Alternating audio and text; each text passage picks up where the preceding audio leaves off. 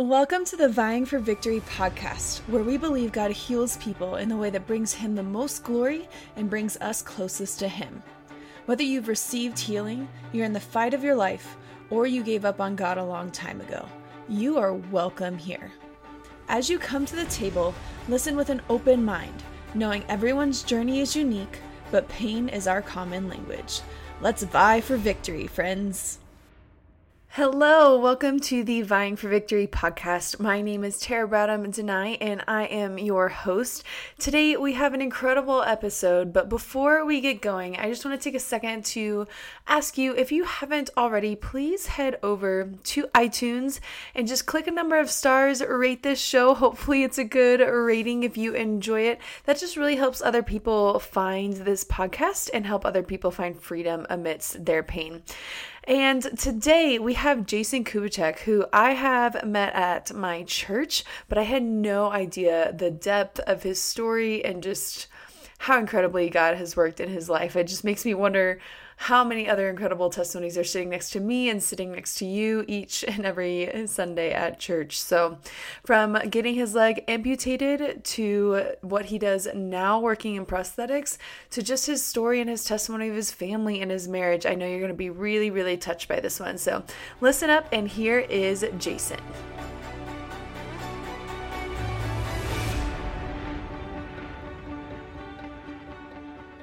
Well, first off, can you just tell me, because I actually don't know this part of your story, when did you become a Christian, and how, what is a little bit of your testimony in that regard? Yeah, so I was, um, I, probably, I became a Christian when I was eighteen years old, um, just before I was nineteen years old, and, and through high school, I had a had a best friend that we we were not good kids. We were bad kids, really. And so I was always over at his house, and his parents were believers. And so what had ended up happening was um, he ended up moving away probably, I was probably just turned eighteen when he moved away, and he actually moved to Montana. And when he moved, his parents uh, kind of took me under their wing, and they would always invite me over for dinner. They would um, have me um, just you know, be a part of their life. And I didn't understand why. They were, I thought they were just nice. But at the time I was like, yeah, free food. This sounds mm-hmm. really good. So, and they would on occasion invite me to church. And so it eventually I felt like, well, I better go to church because they're doing all this really nice things for me. And, and so, yeah. And so, and at the time, my friend's name was Jason also. And he, when he moved, um, I started hanging out with his older brother. He wasn't any better than, than my friend Jason. And we were we're definitely doing a lot of things that we weren't supposed to. And one morning I, I woke up from uh, a party that we had went to, and I wasn't feeling very good the next morning. And something in me just, you know, said, this is enough. That you're, you're I don't want you doing this anymore. But I, and I had not given my heart to the Lord at that point. And I made a made a decision. I'm like, I'm done with this lifestyle. But I didn't know what that meant. The next weekend, uh, we were at ch- I went to church with his parents, and we were at church, and uh, they gave a, a call at the end. Anybody who wants to accept Jesus, stand up. And the next thing I knew, I was standing up, but I didn't make like I didn't feel like I made a decision to stand up. I was standing up, and I was mm. weeping and crying, and yeah. I realized at that point that this is this is what I was supposed to do, and this is what God was prompting in me the weekend before. Yeah. It's just like the Holy Spirit was obviously working in you way before, right? Of just when we talk about God chooses us, not necessarily we always choose him. For sure. That's yeah. kind of how I feel hearing your story, which yeah. is awesome. Yeah. So I know you from church mm-hmm. a little bit, and I, I worked with your son. My husband does worship, and so I, I did the little, I don't know, lyrics, right? I hit the little arrow yeah. so that people know when to sing, and if it messes up and the slide goes back, that's me. But um, so that's kind of how... Um, we came together as I worked with him and then know your wife. And she just mentioned to me one day at church when I was talking about, oh, I'm like starting this podcast. And she's like, yeah, my husband, you know, works with prosthetics. And I was like, does he have one? Like, what is this?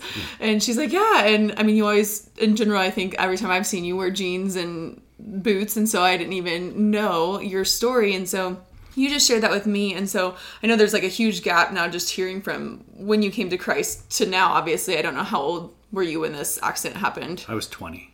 Oh, okay. So it was actually only like two years after you yes. became a Christian. Yes. Okay. Oh, wow. Mm-hmm. I did not know it was when you were that young. Yeah, there's a lot of stuff that happened between that time I gave my life to Christ and the accident. So a lot went on in, in my life at that point. Will, will you share some of that, or is it... Uh, I mean, yeah. So so after I started going to church on a regular basis, I remember one Sunday, it wasn't very long. It was probably, honestly, a, a month after I gave my heart to Christ. Uh, I looked across the church and I seen this really beautiful woman, and I'm like, wow, she's really pretty. And I'm like, oh man, that's Sarah Cunningham. I went to high school with Sarah. Mm-hmm. And I thought, I better ask her out because she's really cute.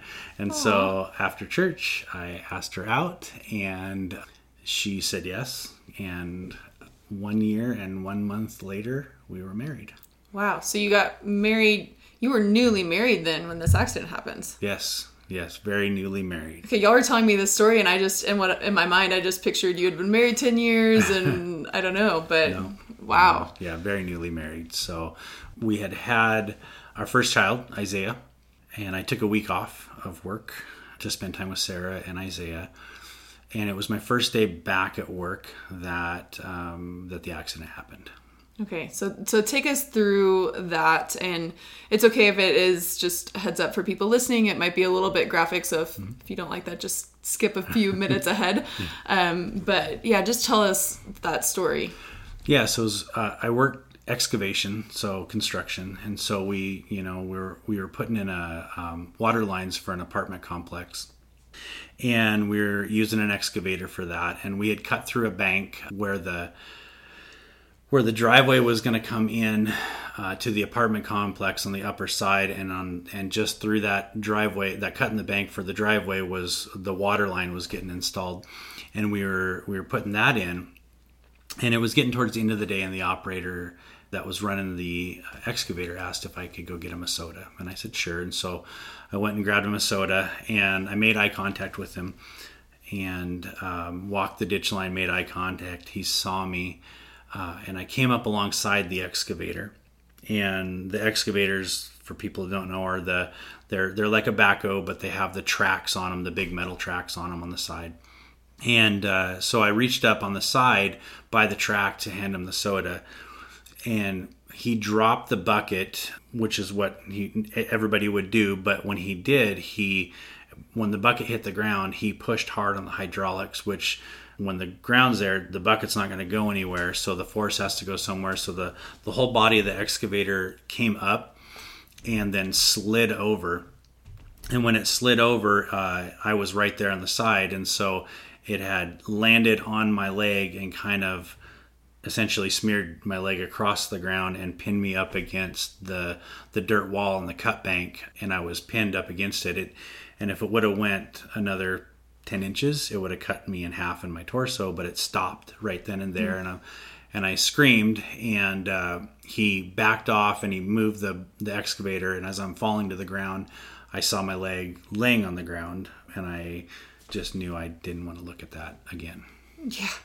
So you're sitting here, you know your leg just got cut off. Tell me what you told me about the what your body does with the blood vessels, because I didn't know this. Yeah, so um, it so the the injury was below my knee, so um, it wasn't above, so it, thank goodness it didn't hit my femoral artery. Um, but there are still arteries down there. And what the what the doctors had told me um, when it happened is that your body has this fail-safe in the sense that if it starts losing a lot of blood, if an artery is ruptured or cut, it senses that, and it, it'll actually shut the flow of blood off to where you don't bleed out. It's kind of a neat feature, and it doesn't work on apparently all the arteries, but where hmm. it got where my leg got amputated, it it worked. So and thank goodness. Probably saved your life, right? It did, yeah, and because uh, it was. It felt like an eternity before the ambulance got there. And then you didn't go into shock. I mean, you were mm-hmm. coherent the whole time. I was, unfortunately. So yeah. What was going through your head at this point? Just pain? Uh, yeah, it was like the worst pain I'd ever felt in my life. And as I'm laying there, I was... I wanted the pain to stop, and I'm really kind of upset that I'm not in shock, and I'm not, and I didn't pass out. And I thought, maybe I can ask somebody to pick up a rock and hit me over the head with it, so mm-hmm. at least I'll get knocked out. And I thought, no, that's stupid. Then I'll probably die. So I better not ask anybody to do that, you know. And mm-hmm. but yeah, it was just uh, it, it was just constant, this pain that just didn't go away until they put me out for surgery. Yeah. Did you, at any point, were you praying, or was that just not even a reaction because you're in shock?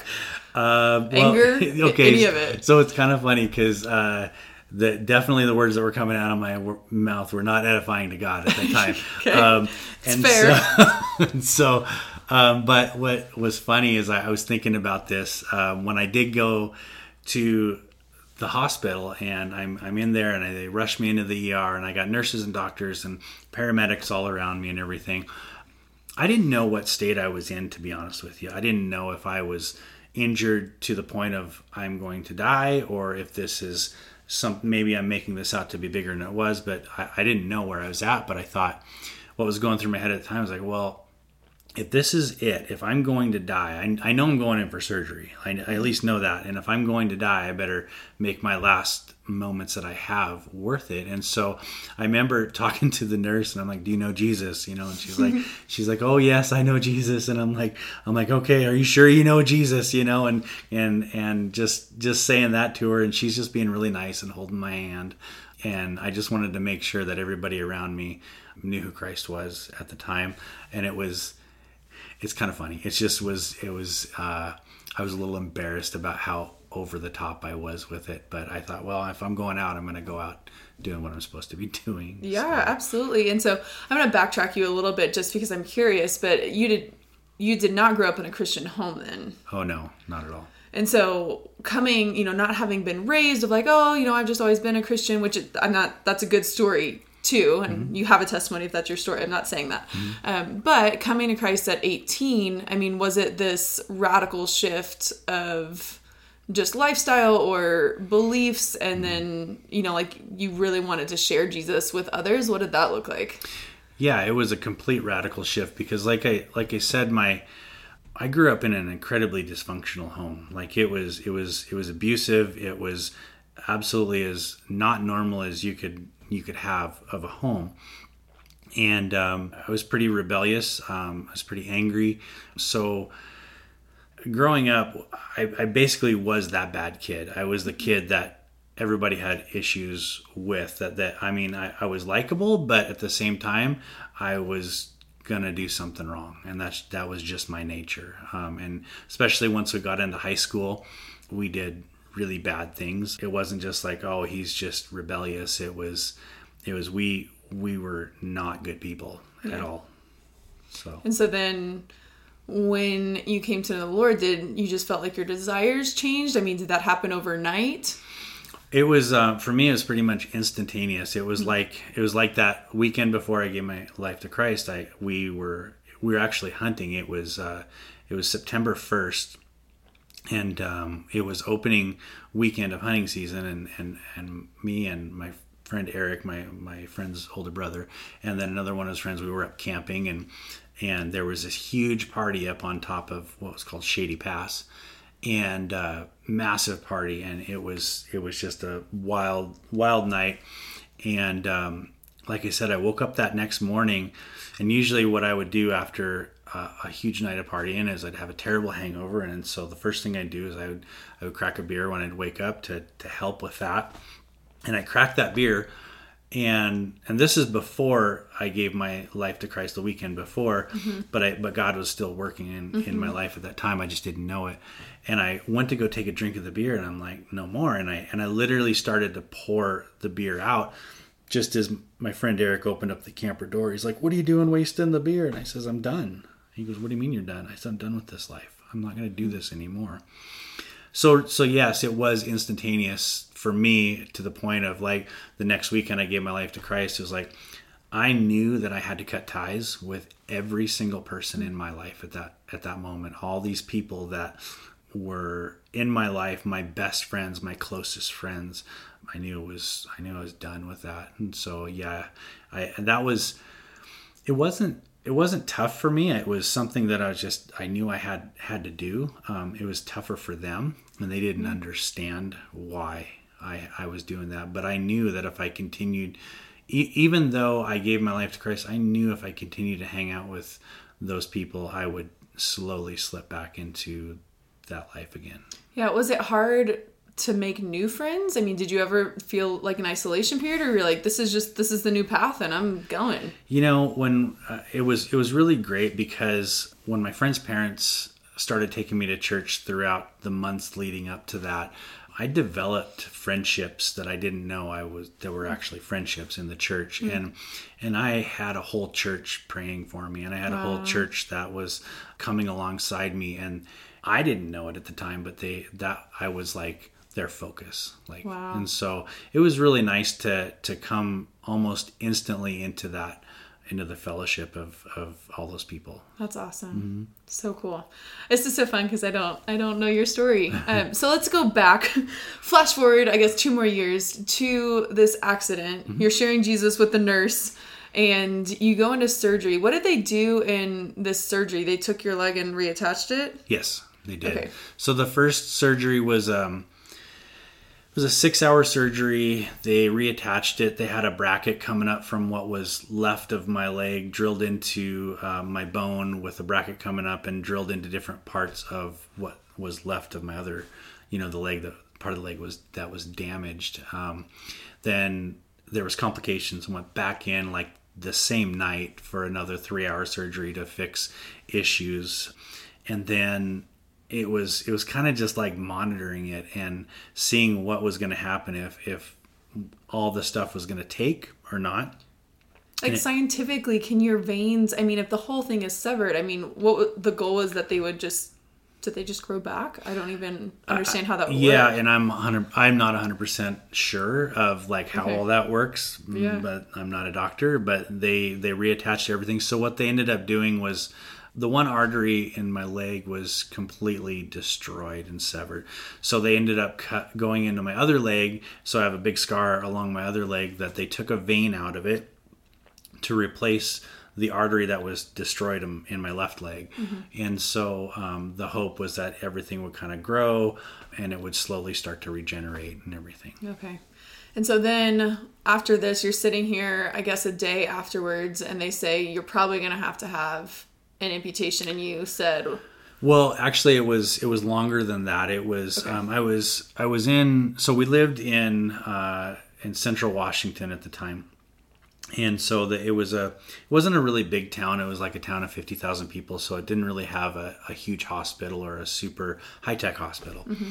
And I was there for a few days, and they recognized at that point that, that they couldn't do anything, that it was, what I had going on was outside of their capabilities. So they sent me over to Harborview in Seattle, which was, a, it's a, it's a killer hospital. I mean, they have the best of the best over there. Yeah. And so I was over there for a couple of days. They, everything, and I was on a lot of meds. So days mm-hmm. kind of flow together a little bit there.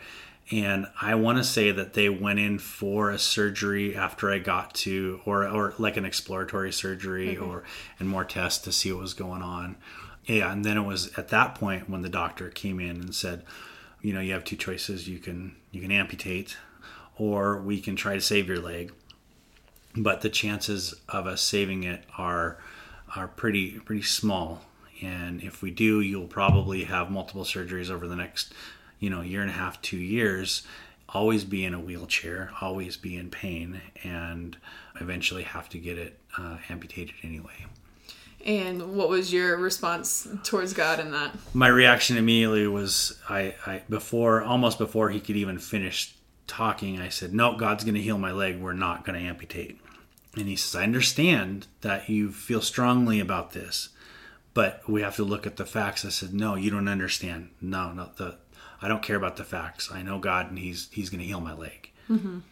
Especially when you've had such an immediate shift coming to mm-hmm. the Lord. I, yeah, understand that. And so then you went home, and did you and Sarah pray, or you prayed through? When did God speak to you about that? Well, I'm in the hospital the whole time. I've never okay. left, never left the hospital. And, um, is Sarah there with you? At this point, yes, she's over there. Also um, as a newborn, right? Yeah, newborn, newborn oh, baby, you know. Um, and and to top it off, you know, she was Isaiah wasn't eating. He was losing mm. weight. He wasn't doing good. He actually had to get admitted into the hospital while I'm over there also. Oh my gosh. Um, and so, and we're, we're young. We're, we're, we don't have very much money at all. Mm-hmm. We're in a, in a big city that we're not used to. And we have to stay over there, or she has to stay over there. I'm in the hospital the whole time and they're trying to figure stuff out. What was really, really pretty cool and kind of a side note is that Harborview has a set of apartments that family can stay in and then they can rent out. And we're like, well, we don't have really any money to pay rent there yeah. and pay rent back in our home. And they said, no, that it's seven dollars a month. And we're like, oh, we can do seven dollars a wow. month. And I said, okay, well, let's do That's that. That's awesome. Because it was based off your income, you know, mm-hmm. and at the time I was, I, I was the only one working yeah. at the time and not making much money, very much at all. So. That's cool. I mm-hmm. wonder, do you have any idea if they still do that? That's a nice system. Yeah, I don't know. I think that they do. I think the apartments are still there, and you and it's just based on your income, and you can uh, you can rent them out if you need to. Wow. Yeah. Okay, so you're like, God's gonna heal me, mm-hmm. and then obviously you end up having the leg amputated. So how? What changed your mind? Yeah. So that night, I, you know, the, those those nights in the hospital rooms are the worst. They're so long, and you don't generally sleep. Um, because you're just laying there not doing anything and you're all alone. And so those nights are really long, and God just, um, God just spoke to me, and he just, he says, the healing I want to do in you is not a physical healing. Mm-hmm. And I had peace knowing that it's okay, which was, which I know is God, because it's completely opposite of what I wanted. I'm, I'm a yeah. young twenty year old guy in really good shape and the prime of my life, just married with my kid, and like last thing I want to do is say yeah cut my leg off, you know. yeah. And um, but I knew it's what God wanted. So when you say you you heard God's voice, just for people, there might be someone listening who's brand new to the faith, or maybe just listening in, maybe mm-hmm. isn't a believer in Jesus, like what did that it wasn't an audible voice. How did that work with you when you say you felt like he told you that? It wasn't an audible voice. It was just more like an instantaneous download. It was like, oh, okay, God. I mean, it, it was just there, and I knew it was God, and I knew it was the, the peace just came over me instantly. Mm-hmm. And I knew exactly what I needed to do, but it was like he just downloaded it in my heart mm-hmm. immediately. Yeah. And it was there. Yeah, I had a friend once tell me, and, and I think this is really good, and so far I think it's proved good, is he said, follow peace. Like when you're trying to figure out the will of the Lord, just follow peace. And if, if you're in all this turmoil and all these things, there might be something not of the Lord. But if you if it seems crazy, but you have peace, there's a good chance that that's God right. speaking, right. which I think is really good. And then just tell everyone about what happened once you had the amputation and the guy across the curtain. Yeah, so his name was Forrest. And um, after my amputation, I was put in a shared room. So there was two beds in the room, and there was a curtain separating the two beds. When I initially uh, went into the room, I was the only one in there. And I'm just laying there after my amputation, and I hear down the hall this commotion. I hear this guy yelling obscenities and being really mean to the nurses and the doctors. And as he's yelling, the yelling gets louder as he gets closer and closer. And I'm like, he's coming in here. I know he's I know he's going to get put in my room. And sure enough, he wheels right into my room. And he's yelling and screaming. And, and I didn't really get to see him much as he went past the foot of my bed across to the other side where the curtain was drawn, and he gets put in there and he continues to scream. They get him all set up and the nurses leave, and I'm just laying there, and he says, he yells, "Hey, ugly." And I said, "Hey." He goes, "What are you in for?" And I said, "Oh, I just got my leg cut off." And there was silence, and he goes, "Oh." He said, uh, "I guess my situation isn't really that bad, is it?" I said, "Well, everything's relative. I mean, it's probably really bad to you. So, I mean, it probably is. So don't worry about it, you know?" And so we, we just started making small talk. And I just started to talk to him about uh, Jesus. And I, and I don't, I don't really remember one hundred percent how it led in, how, if I just started blurting it out or if he asked, you know, how you doing with stuff, but we, the conversation switched to Christ, and I was able to talk to him for a really long time about Jesus and about um, what he did in my life and the, the peace that he gave me. And backtrack, he was in a drunk driving accident. So he was he was in a wreck. He was in a car wreck because he was drinking and driving. And so I, I always, one thing that always stuck with me is like, well, you never never witness to a drunk person, you know? And I'm like, well, I have an opportunity. I'm going to do this, you know? Yeah. And so, so I did. And we went to sleep that night. And we woke up the next morning and he says, hey, are you awake? And I said, yeah, I'm awake. And he says, I had a dream about Jesus. And I was sitting at the foot of the cross and I looked up, but I couldn't see his face. And he goes, I want you to know I'm giving my life to Christ. And as soon as I get out of here, I'm going to change my life. And I was just like, man, this is, this is awesome. And I, I remember thinking like, God, if this is why you wanted me to lose my leg, if this was the only reason for the rest of my life that he gave his life to Christ, that Forrest gave his life to Christ, then it's totally worth it. Yeah, I'm I'm crying again hearing it for mm-hmm. the second time because it's just incredible. And I, I know you might have had to process losing your leg a lot afterwards, mm-hmm. but just in this moment of like, is my leg worth someone's eternity? Yeah. You know, I mean, that is a crazy question because here you are, I don't know how old you are, mm-hmm. but having dealt with this for, for many years, few decades even, like that is still with you. Yeah. But like, how much longer is eternity? Yeah. You know, yeah. Did you ever hear from him again? Or is it Didn't. just a one time? I never saw him again. And um, mm. he's in a completely different city. I don't know. And I always wonder, like, man, I'd love to, I'd love to see that guy someday, you know, yeah. but. Well, maybe he'll be at your heaven welcoming party. That's what I think of those divine appointments is that we're going to see all those people, you yeah. know, when we get there. And um, it's just incredible. So that in itself, we could stop there. But just going forward, you end up having your leg amputated. Did you ever get mad at God? Did you ever face anger at, it was clearly an accident, but even the guy who, you know, accidentally ran, ran this machine into you. I mean, what was the aftermath of that once you started processing this new reality? So as far as if I was ever angry at the guy, no, I was never angry with him. Um, it was a hundred percent accident. He was during, uh, right after the accident, he sat and he wept for mm. hours and hours and hours in the hospital. And he was, you know, I, I felt so bad for him, you know, and, and so no, never angry, never angry with him in any way, shape or form. Um, it was an accident. Just and then happened. he, was he a Christian? He was. You know? Yeah. Okay. He's a believer. Cause I can't imagine that side of, of mm-hmm. the guilt of, it was a hundred percent an accident, but yeah. what do you do with that? But it's cool. I don't, did y'all get to talk about that as brothers in Christ or work through that? Um, it was funny. You know, we work construction. So cons- construction workers are not big on emotions. Yeah. And so we just kind of went on with their life at that, at that point, you know, but what was really cool is like he, him and his wife actually worked through like a, a parenting uh, study with us, you know, cause Isaiah was, was really young and everything. So after that we would do like Bible studies with him and we never like, but we never brought it up. We never discussed it. Wow. So yeah. Okay. Here I am, female brain trying to wrap my head around that, but, um, interesting. Yeah.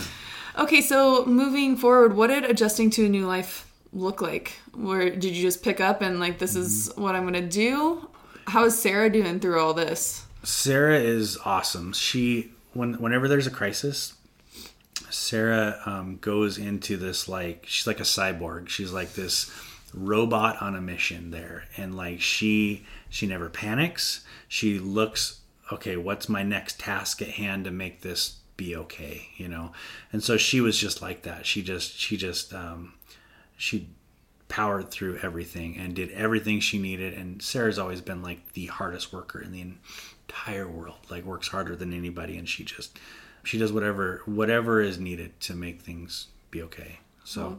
she was awesome with everything. Awesome that you had a support system too. Imagine going through that alone. You know, uh, I tell you, I was one of the one of the biggest struggles that I I still to this day have, um, but especially being a young kid newly married, was what is my wife going to think of me? What mm. is, like, how is she going to look at me after losing my leg? Um, and you think you're just, you know, she's going to look at, like, I'm not, I'm not a complete man. I'm, mm. you know, she, how's she ever going to find me attractive again, you know?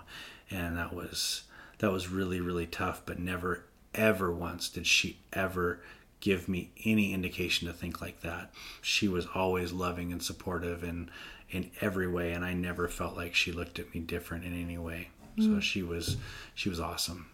What would you say to someone who, maybe they're young, maybe they're not married, and they're having some of those feelings of like, well, I'm not great, like she was already committed to you kind of thing, you know, but like, what do I do when I'm like this and I'm single, you know? Yeah, and I would I would actually say to those people that God has this perfect person for you, and whoever whoever that is, they're going to have a heart for you as a person, not for mm-hmm.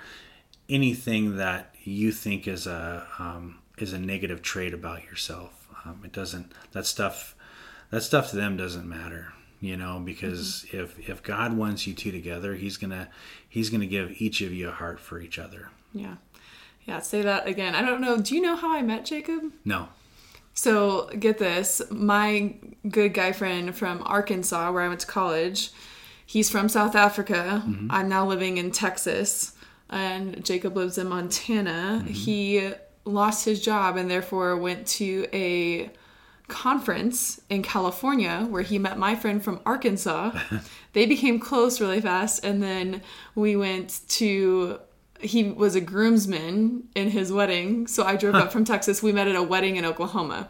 Which, just when you say, like, God will make it happen, I don't even know if people listening could follow that. Yeah. Um, it is just insane. But also something, even, it might not be a physical thing, but I, for example, am have always struggled with being super strong and intimidating and yeah. things to guys. And what's funny is he never saw that. Mm-hmm. He walked up to me and asked me to dance, and he was like, well, I actually like the fact that you weren't trying to flirt and were like standoffish. And I was like, what?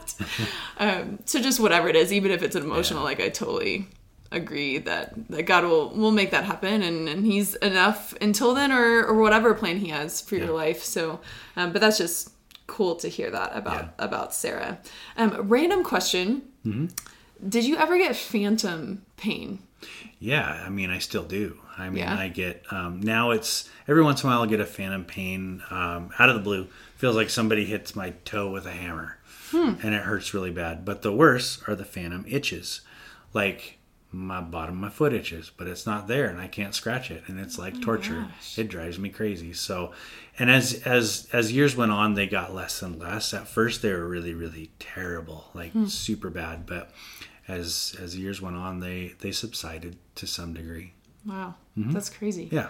When you talk about chronic pain, we often think of like pain that's more, I mean, it's phantom pain yeah. or phantom itching. That's, I mean, did, did it ever drive you insane? It does. It's crazy. It's like it'll wake me up in the middle of the night and I'm like, I, I want to scratch this itch so bad, but I can't because it's not there, you know? And so you learn to kind of, with your, with your residual limb. So all the nerves that went down to the foot and everything were, they're still there. They're just severed. They're just mm. cut. And so if I can massage my residual limb and find where that nerve is, sometimes I can hit it and subside it there a little bit. Hmm. So it works fairly well. So not all the time. Is it just a physical thing, or do you ever like, I, I, maybe I'm female, but I feel like if I were in your situation, I'd be like, God, can you just like make it stop? You know, like you're all powerful. Can you just make it like you can itch my imaginary yeah. itch, you know? Yeah, I do. I pray. I'm like, oh God, I am not sleeping through this. So can you please make this stop? You know? And mm-hmm. yeah, I do. I'll, I pray about it all the time. I mean, it's a, it's does a, it stop? Sometimes. Sometimes. Yeah. Yes. Sometimes. Sometimes. Yeah. Yeah. Like sometimes God doesn't want to heal the, the physical, and that's just, that's okay. You yeah. know, we may not understand it, but that's okay. So what has he done in you emotionally, spiritually, mentally through this when, okay, this is a physical thing. What has God taught you through it in the other areas? Oh man. Um, so that's a really long answer in that, because that could be, I mean, so like I said, I was, I was in a, um, a really dysfunctional household growing up. And so just a little bit of a, backstory, if that's all right. Yeah, you absolutely. Know? So my my mom worked in uh, a warehouse office. She was like an office lady there, and uh, it was for um, it was a fruit packing warehouse. And my dad was an orchard foreman, and so he was married to a, a whole other, had a whole other family, um, had four kids, and um, liked my mom though. And so they developed a relationship while he was still married. So ended up, you know, through after a few years after they were um, in this relationship, I I was conceived. And so I was this kind of, oops, this is mm-hmm. not this is not right, you know. And so throughout this whole thing, uh, he stayed married, still stayed with his family and everything, mm. but he would take care of us. He would put us up in houses and, and stuff like that and provide for us to some degree, but uh, he was super abusive to my mom. To to me, he wasn't. So to to him, women were a, a they were a lesser species than men, mm. and so he he loved me because I was I was male, and, and but he would he would beat my mom um, mm. pretty bad. And so and I remember like when I was six years old, um, growing up in in that environment, it was normal to me. That was just the way it was, and. And I didn't know any better, but when I was six years old, he, he taught, I remember him teaching me one time how to beat a woman if she didn't do what you wanted. Wow. And he used my mom as a, as an example. He kicked my mom. He said, now you kick her like you would if the, if the woman doesn't do what you want, you know, and growing up, that was my whole view of how a man should be. Of course, as I got older, I realized that this is not right. You know, yeah. even, even, even so, uh, you know, it's still stuck with me, and it's a, it's such a weird dynamic to grow up to grow up in a house like that, because you hated what he did to your mom, but at the same time, you had some admiration for him because number one, he's your dad, mm-hmm. because you wanted you wanted to have that relationship with him, yeah. and you looked up to him to some degree, and you admired his strength.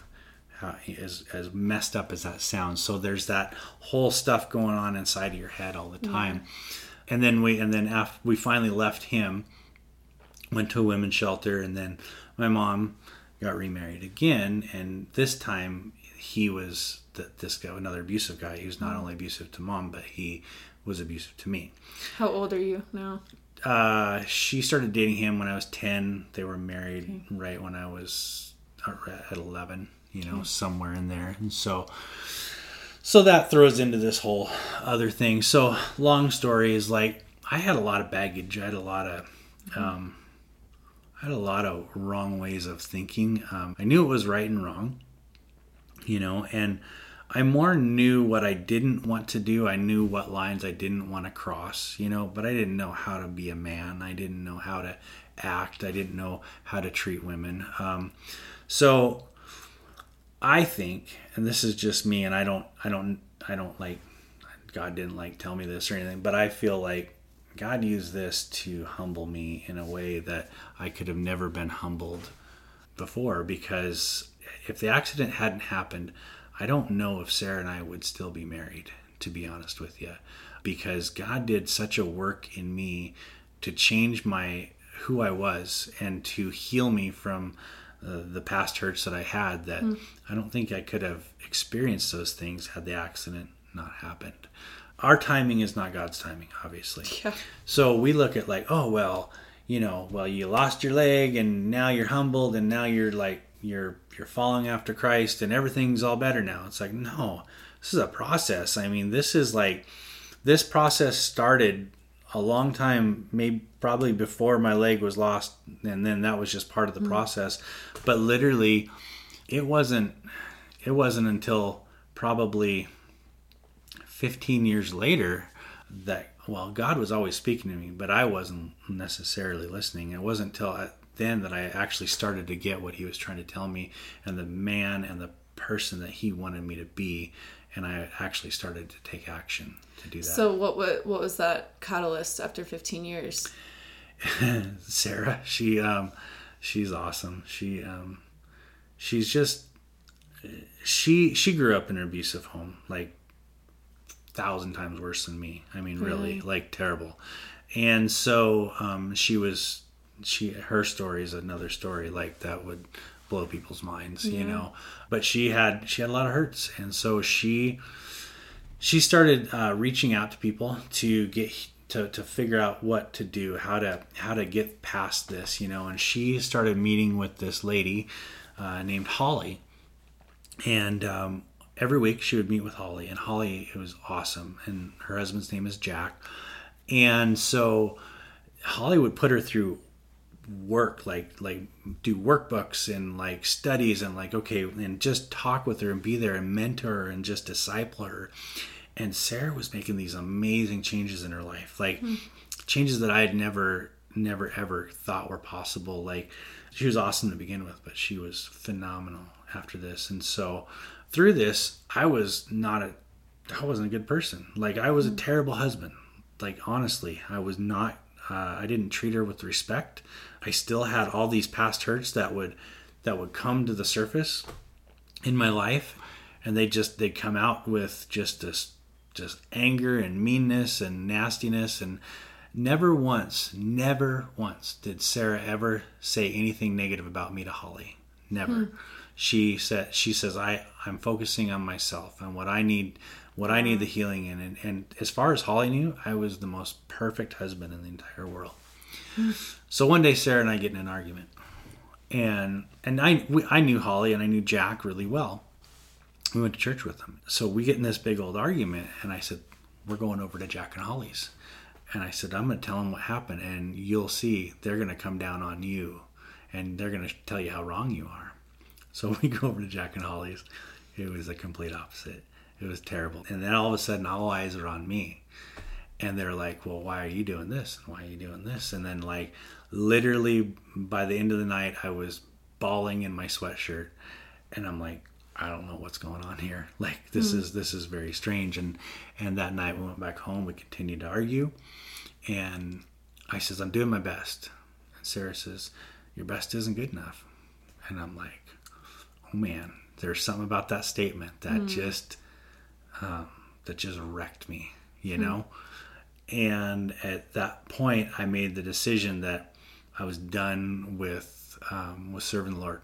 I didn't want, really? I didn't want any part of this because I'm trying what I thought was my best and doing what I thought needed mm. to be done and doing honestly what I thought God wanted me to do. And I was, I was fed up with it. And so I tried so hard to walk away from God. Mm. I, I mean, I wanted... I wanted nothing to do with him, but he continued to pursue me, and I was so angry with him because he, he wouldn't leave me alone. Mm-hmm. And it was finally at that point I just I just broke, and I recognized that this was this was on me. It wasn't Sarah. It was it was me not addressing the hurts of my past and not allowing God to work through me and trying to do it on my own. And from that point on, once I accepted responsibility for my actions and didn't put blame on everybody else, then God's like, okay, now I can start doing some stuff mm. with you, you know?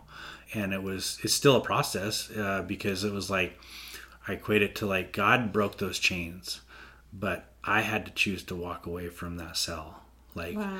and, That's and it's, it's been a journey. So. Yeah, I am just in awe because I don't really know y'all that well. Yeah. And this is just so amazing to hear. But I mean, you want to talk about God's redemption and pulling you both from abusive backgrounds mm-hmm. and putting you together. And now yeah. you have a whole redeemed marriage. I mean, yeah. that's the, the power of God mm-hmm. is, is incredible. My question is, through all this, and you described your father, did you ever have issues with God as a father? Because of your earthly example? Um, I didn't have issues with God. I I had um, insecurities about God because all I ever wanted was a dad, a real dad, you know? Mm-hmm. And with, with my with my biological father, I got bits and pieces of him because he had another family. And yeah. so, and I was kind of this like point of shame in his life of what he did, and he and he would come around and and I'd see him, but if I I couldn't talk to him in public because then it would draw too much attention, you know. And so that was really hard. And then of course when when my mom got married again, I wanted a dad. I thought, oh, I got a dad now. mm-hmm. and that didn't work out, you know? And so through that, I have a natural tendency to view God in a way that he's not trustworthy, that he doesn't really love me. Like, I know he does, but in my, but my natural reaction is to just be like, oh, he just, he wants the worst for me. He wants to, he mm. wants to punish me, you know? And so, even though I know it's not true, but that's, that's where I, where I go or have gone, and I'm getting better with it, but it's, it's still kind of tough, you know? Sometimes yeah. it, those thoughts creep in, you know, and I'm like, no, this isn't, this isn't God. This isn't his character. I, I know this. And as, mm-hmm. as I get to know him more, I have more and more peace and more and more confidence of who he is. Yeah. And I think it's also a really good point to people that you had this come to Jesus moment where it's a direct shift, but then not everything in your life is like that. Like, you still have to work through some, some stuff with the mm-hmm. Lord, and that, that takes time, right? It does. It takes a lot of time, and it takes actually, it takes effort. And I think a lot of people make the mistake of, like, once they say, God, heal me, that they don't have to do anything at that point, that God's going to do all the work.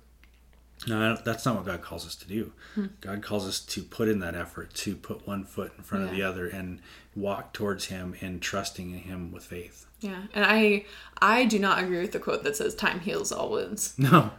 Um, I, I don't. I think if you are a bitter young person, you become a bitter old person. And we look at the really cute, sweet couples and stuff, and we're like, oh, everyone becomes that. And mm-hmm. I do not. I, I think you have the old grumpy neighbor who was, didn't deal with the stuff before. And one hundred percent. I think it rots in time. It doesn't heal. And it will come out. And that's the one thing I learned. And I would always say, well, my past was my past. And it, and it made me who I am today.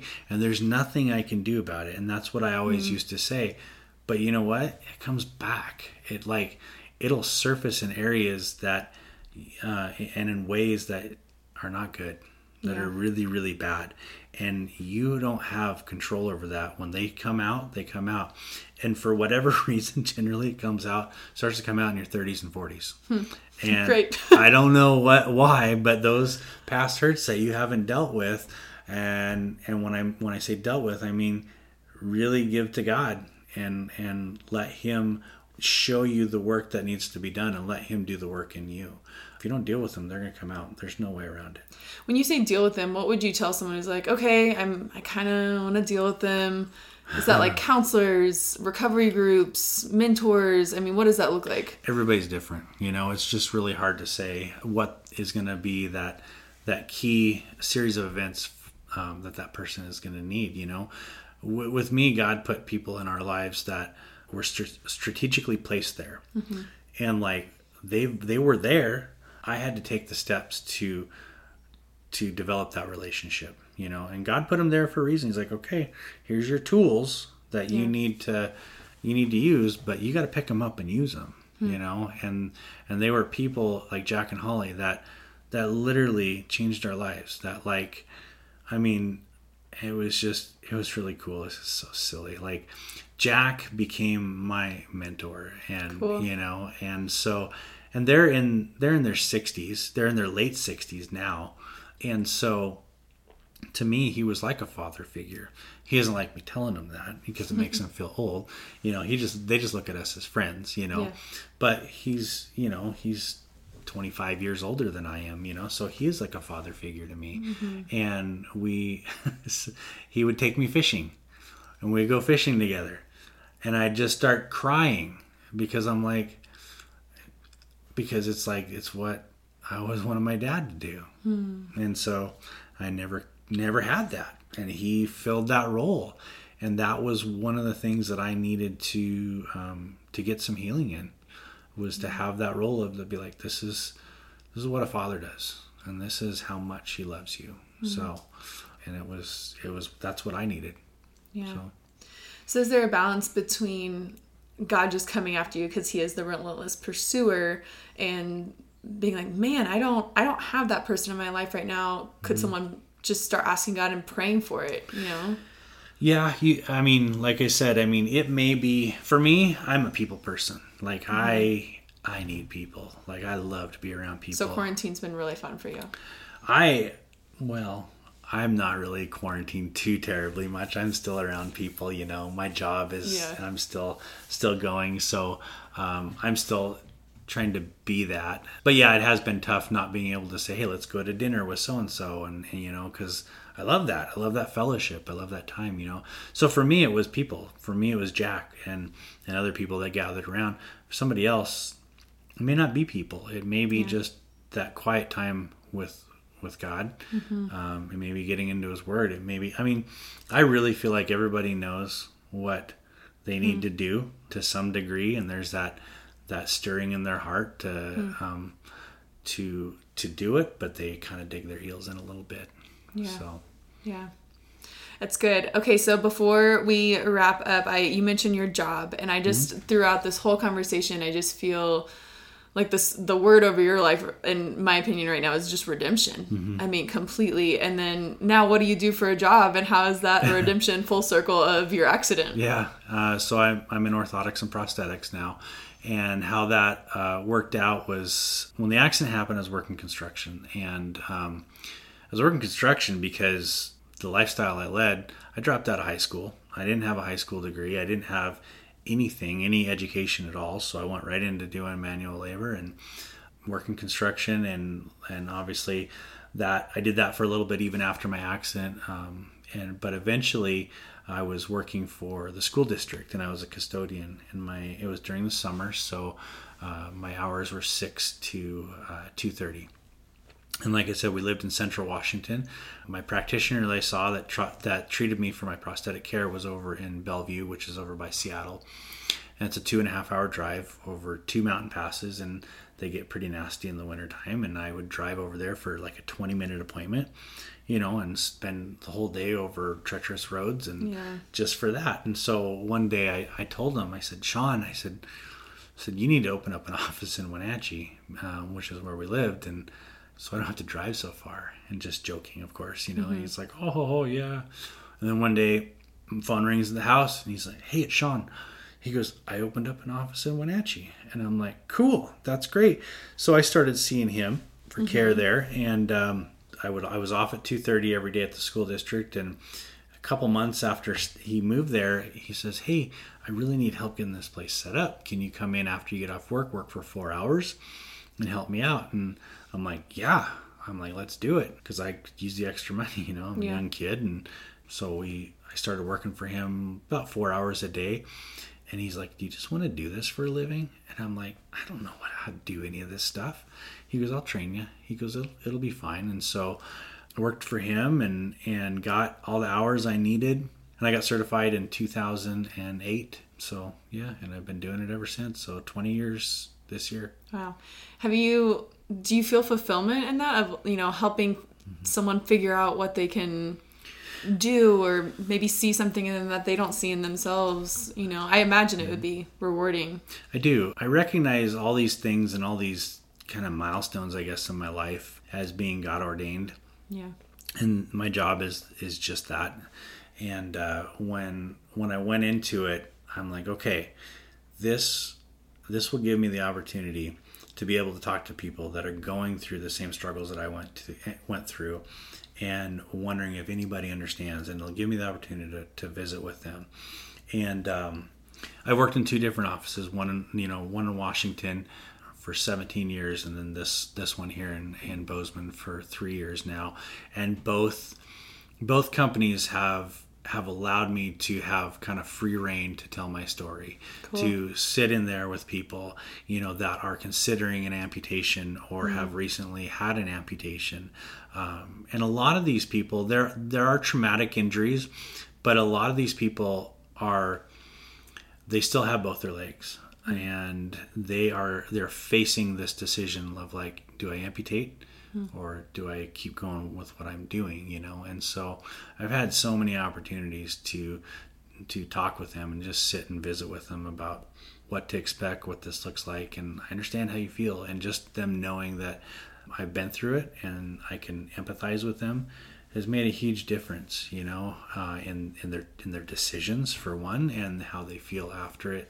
And it both companies, they, I have free reign to talk about my faith. Which That's is amazing. Which has been great. So, I, and I share my faith with them every time. Have you, do you have a cool story of that with, does anyone come to mind? Um, well, I mean, the latest one was this, was this young girl, and she, she was probably twenty when I first met her. So right around the same age I was mm. when, um, when I lost my leg, and she had a series of different injuries to her leg. And so, which led to infection, which led to all this stuff. So she could hardly walk. She was on tons of medications. And so she was, she was making the decision at this point in her life, you know, being a young athletic girl, even though she had this leg issue, um, mm-hmm. she was, she was in constant pain. Like she couldn't stop it, and she couldn't, and she was always on medications because it was constantly getting infected. Mm-hmm. And so, I mean, I just remember sitting down with her, and we were talking and telling her my story, and and and like she made the decision to get her leg amputated, and um, she's doing awesome. Like she's like she she sent me a video literally just a few months after her amputation of her running with with her prosthesis, wow. you know. And she and her and I have become fairly close, and so is so Sarah and I, and then her and her brother, uh, we went on a hike, and we both, you know, went on a hike this last year with. with her legs and all this mm-hmm. stuff, you know, and so we were kind of, it was just kind of cool to, to yeah. be able to, to do that, you know, and I, she wants to, she texted me just a couple days ago, she wants to come up to the house and hang out with her brother and stuff, and so, I don't know, it's just kind of a, kind of a cool. Well, and it's like pay it forward of Jack and Holly, uh-huh. right? You know, doing that for you, and now yeah. you, you get to do the same thing for other people. Yeah, yeah, yeah. It was pretty cool. So, and there's been a lot of instances over the years where I've had, I don't necessarily think that like those people we've, we've developed a really tight relationship or anything. A lot of these people, I, I see them, they, they get their leg amputated or whatever, and then I don't see them for years, mm-hmm. you know? So I don't know how they're doing, and I don't know necessarily if anything I said made a difference in their life or not, you know, yeah. but I just want to take advantage of every opportunity that I have for yeah, that. Absolutely. Because the days are evil, right? That's what the word says, making the yeah. most of every opportunity. Yeah. This has been amazing, Jason. I'm like, I could just like keep going for a long time, but I have one final question for you. Yeah. What do your tattoos mean? So the one on my right arm is James one twelve. It's blessed is the man who perseveres under trial, mm. because when he has stood the test, he'll receive the crown of life that God has promised to those who love him. And that um, that tattoo comes from... I did a men's prayer group that we met every every Thursday morning at six in the morning, and we would pray for an hour. Mm-hmm. And um, at the end of the prayer group, we would huddle up like we're in a like a football team, mm-hmm. and we'd all recite that that verse. Wow. And during that time was a really just a really rough time in our in our life, you know. Um, that's a whole other story, but it meant a lot to me, and so. Mm-hmm. So I, I got that on my right arm. My left arm awesome. is Hebrew, and it's Hanani, which is here I am.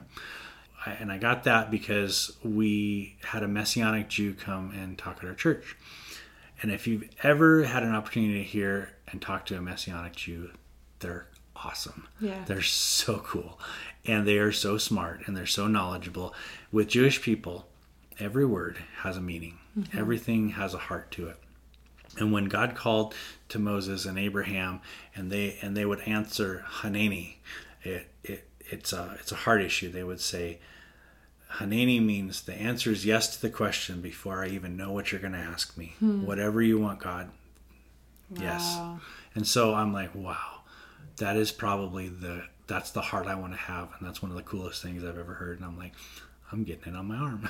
That's amazing. So, yeah. I so. figure when people have stuff on their arms, it, it yeah. has to be pretty important. So, yeah. And I thought it was Hebrew. I was like, this is probably about God. So yeah. we'll see. Yeah. Yeah, that's so cool. Is there anything that you would want to share that I haven't asked you about? Oh, man. Um, you know, I would say probably we have an idea of what... what our lives are supposed to look like. And sometimes as believers, we have a tendency to think that being a Christian solves all of our problems and that it's going to be really easy. And that's not what God tells us at all. You know, if, if anything, we hear a, a theme that it's it's almost the opposite of that, that we are going to face trials yeah. and we're going to face situations.